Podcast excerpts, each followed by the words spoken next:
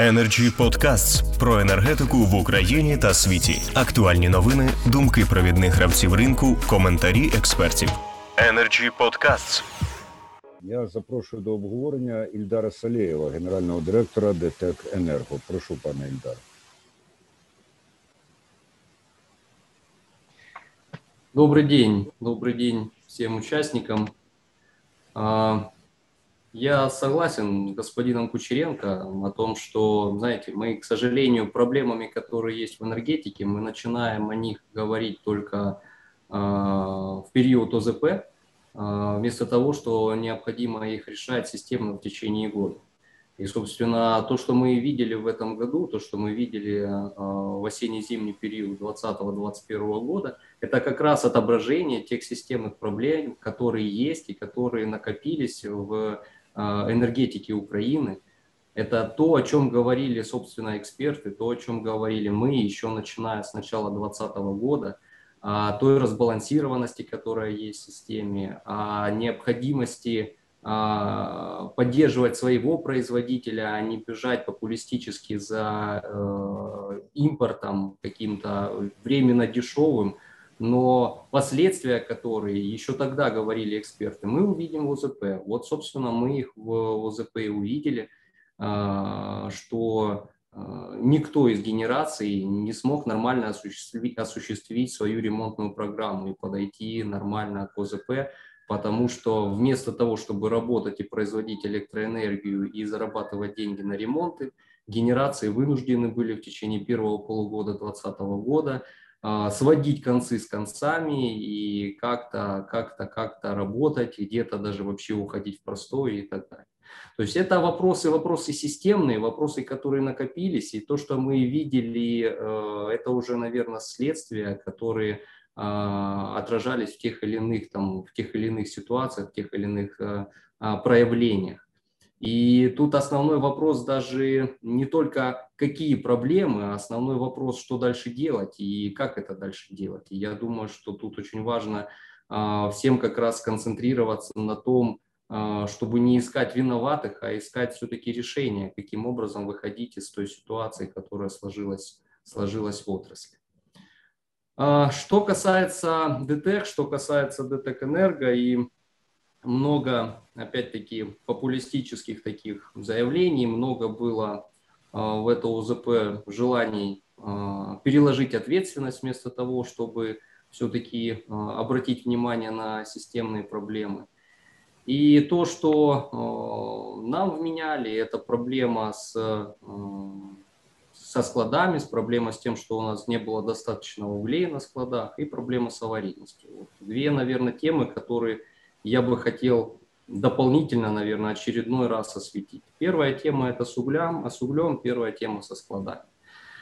На 1 октября на складах наших ТЭС было больше 2 миллионов 100 тысяч тонн угля. То есть мы видели и комфортно себя чувствовали, как мы проходим э, ОЗП э, и с точки зрения баланса, и с точки зрения наличия запасов угля, потому что эта цифра была больше, чем необходимый минимум э, с точки зрения постановы министерской.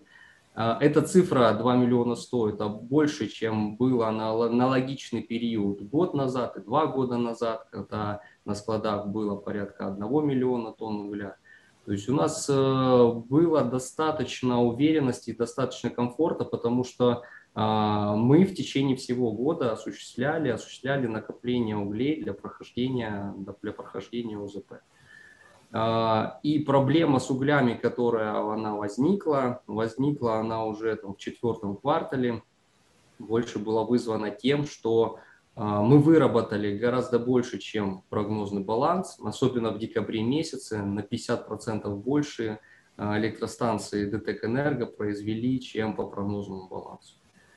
А, некоторые специалисты, в кавычках, говорят о том, что почему же вы тогда, когда увидели в декабре месяце, не, смог, не нарастили и не начали завозить уголь. Ну, тут, наверное, а, те, кто участвует в этой дискуссии, как раз-таки понимают о том, что в разгар ОЗП а, ну, практически невозможно быстро найти уголь и его, и его привести. Но тем не менее, если говорить за нас, когда в конце ноября мы увидели о том, что объем спроса на генерацию, тепловую генерацию растет, и он растет выше, чем по прогнозному балансу, а, мы озадачились данным вопросом и начали заниматься вопросом, в том числе вопросом а, а, привоза, вопросом импорта углей. Безусловно, это не вопрос там, одной недели, двух недель. Марку Г, которую мы постав, начали поставлять, это производство Казахстана – только доставка из Казахстана занимает 3-4 недели, плюс контрактация, плюс погрузка, а, плюс переговоры. То есть э, на конце ноября, когда э, увидели проблему с углями, добавляем полтора-два месяца. Это э, минимум, что можно было с точки зрения поставки импортных углей, это конец января. Собственно, то, что и получилось. В конце января мы начали поставлять импортный казахский уголь. Единственные в Украине, кто начали импортировать уголь. При том, что наши, наши шахты э, работали на полную мощность, и за период с э, ноября по январь на э, генерации с наших угольных предприятий было поставлено 4,5 миллиона тонн угля. И когда, опять же, кто-то заявляет о том, что мы останавливали работу наших шахт, мы останавливали отгрузку, ну, хочется этим специалистам сказать, ну, посмотрите же, посмотрите хотя бы даже отгрузки по Укрзалезнице и увидите о том, что никакой остановки не было, а наоборот шло только наращивание объемов, отгрузки объемов э, поставки углей на генерации. Э, при этом мы смогли найти возможности для того, чтобы больше начать поставлять импортного угля э, уже, э, уже в декабре месяце. Э, в декабре месяце объем импорта увеличился на 52 тысячи тонн в сравнении с ноябрем, в январе уже на 108 тысяч тонн. Еще раз повторюсь, мы единственные, кто им поставляли, импортировали уголь, уголь из Казахстана, уголь из Польши, что в принципе в таких объемах до нас никто не делал. Видя о том, что собственным составом оборудования мы не способны э, обеспечить весь тот э, дефицит, который возник в системе, э, помимо своего обеспечения углем, мы начали поставки с ноября месяца, мы начали поставки угля на станции Центр Энерго. За ноябрь-январь было поставлено 450 тысяч тонн. И продолжили эти поставки и в феврале месяце. Это что касается истории с углем. Что касается аварийности, опять-таки нам вменяют о том, что мы умышленно уходили в аварийные ремонты. Э, но, как я уже сказал, проблема с аварийностью – это проблема, которую необходимо было решать а, еще начиная с марта-апреля прошлого года, когда необходимо было начинать а, планомерно проводить плановые ремонты и готовить блоки к ОЗП. А, к сожалению, такой возможности у нас не было. К сожалению, та финансовая ситуация, которая была в отрасли, когда все генерации, собственно, сводили еле-еле концы с концами, она не позволяла и не позволила провести планомерные плановые ремонты в летний период. Когда появилась возможность, когда вроде как немножко стала улучшаться ситуация на рынке, появились средства в конце э, уже 2020 года, тут началось то, что тепловая генерация стала востребована, и наши плановые ремонты в ноябре, в декабре месяце мы вынуждены были отложить, э, в том числе потому, что э, оператору необходимо были наши блоки, в, работающие в системе. А, уменьшение объемов ремонтов, уменьшение финансовых средств для проведения этих ремонтов, оно, собственно, и отразилось на аварийности. Невозможно постоянно работать полным составом оборудования, а, при этом не имея а, это отражение в аварийной, в аварийной ситуации. Плановые ремонты сократились, не могли возможности провести, Работали мы в ОЗП всем составом оборудования. 26-28 энергоблоков работало против, если брать за аналогичный период, за аналогичный ОЗП прошлого года, когда работало 17-18 блоков. То есть всем доступным составом оборудования мы работали в ВС Украины. А, более того, а, совместно с Укрэнерго, и я благодарен специалистам Укрэнерго, мы находили решения для того, чтобы вводить дополнительные мощности и дополнительно а, поддерживать систему работы своих энергоблоков. В частности, я говорю то, что нашли решение для того, чтобы работала на Луганской ТЭС одновременно то, три что нашли решение для того, чтобы работала на Луганской ТЭС одновременно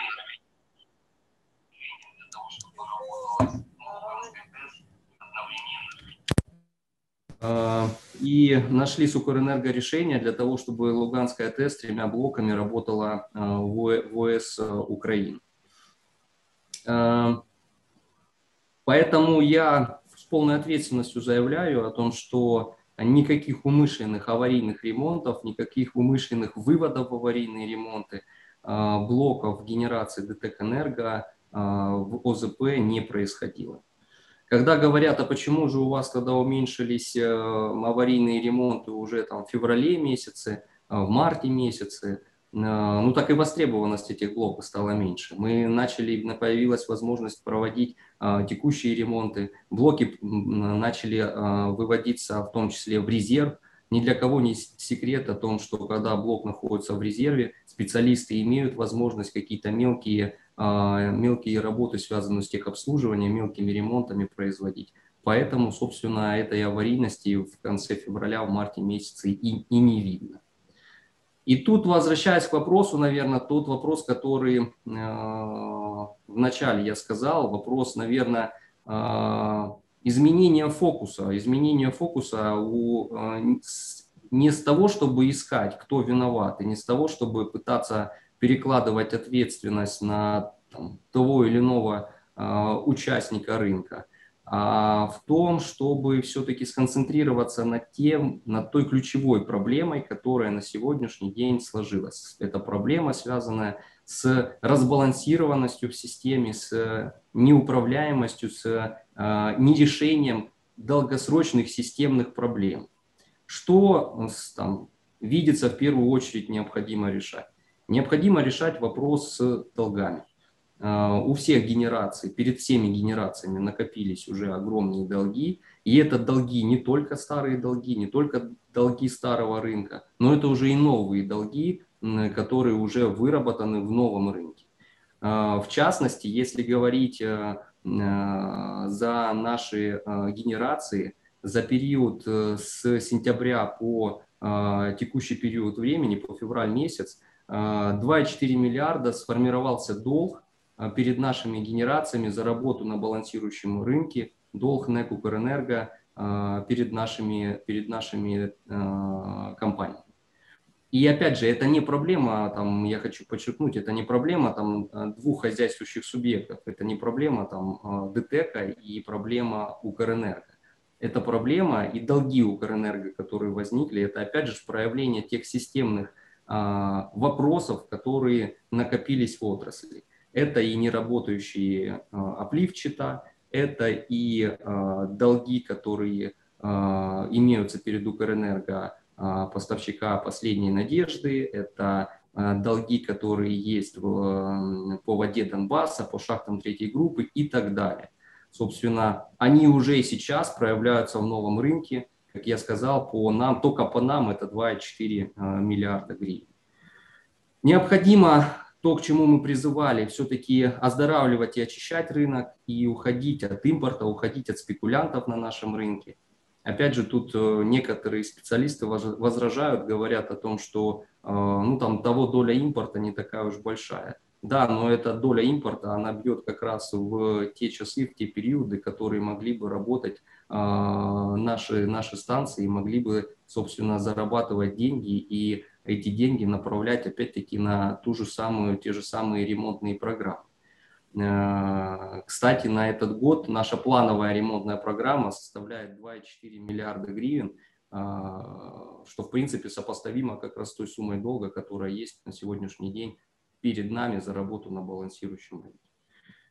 А, если мы хотим, чтобы, собственно, вот в такие пиковые периоды, в пиковые моменты генерация была, была готова работать и была готова работать а, в том числе на резервном топливе, речь идет о работе на газе, то нам необходимо решать вопрос с прекращением ручного регулирования цен.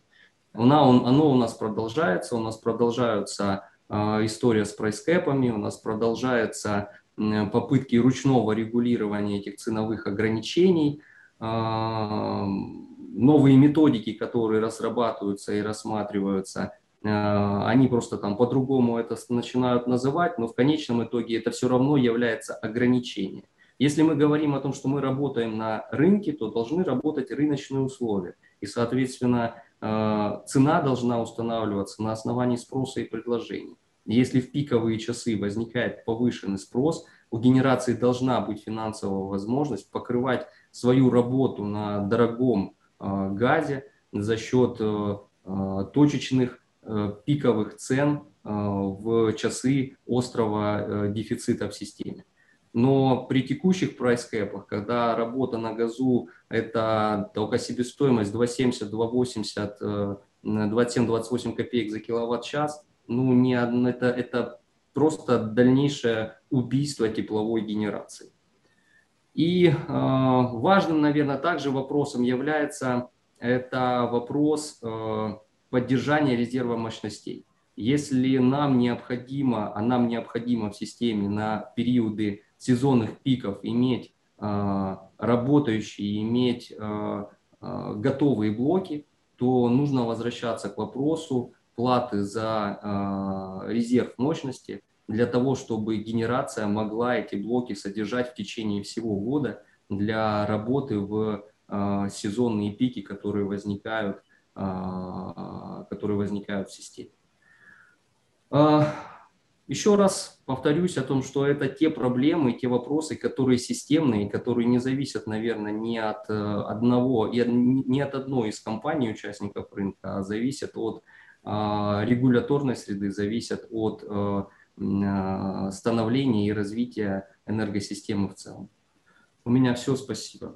Дякую, пане Ільдаре. Дуже докладно і ставить у контекст те, що відбувається. Ну і звісно ж, ми чудово розуміємо, що від однієї компанії не залежить, але частково, безперечно, така компанія, як ДТЕК, велику велику роль відіграє. Тут є запитання конкретно до вас. Я прошу вас дуже стисло на нього відповісти. Добре, з Ютуба надійшло. Чи е, Ніна Яворська запитує, чи оскаржила компанія мільйонні штрафи, накладені НКРКП, зокрема за низькі рівні складів? Ви вже спростували твердження про низькі рівні складів, але чи оскаржили ви штраф?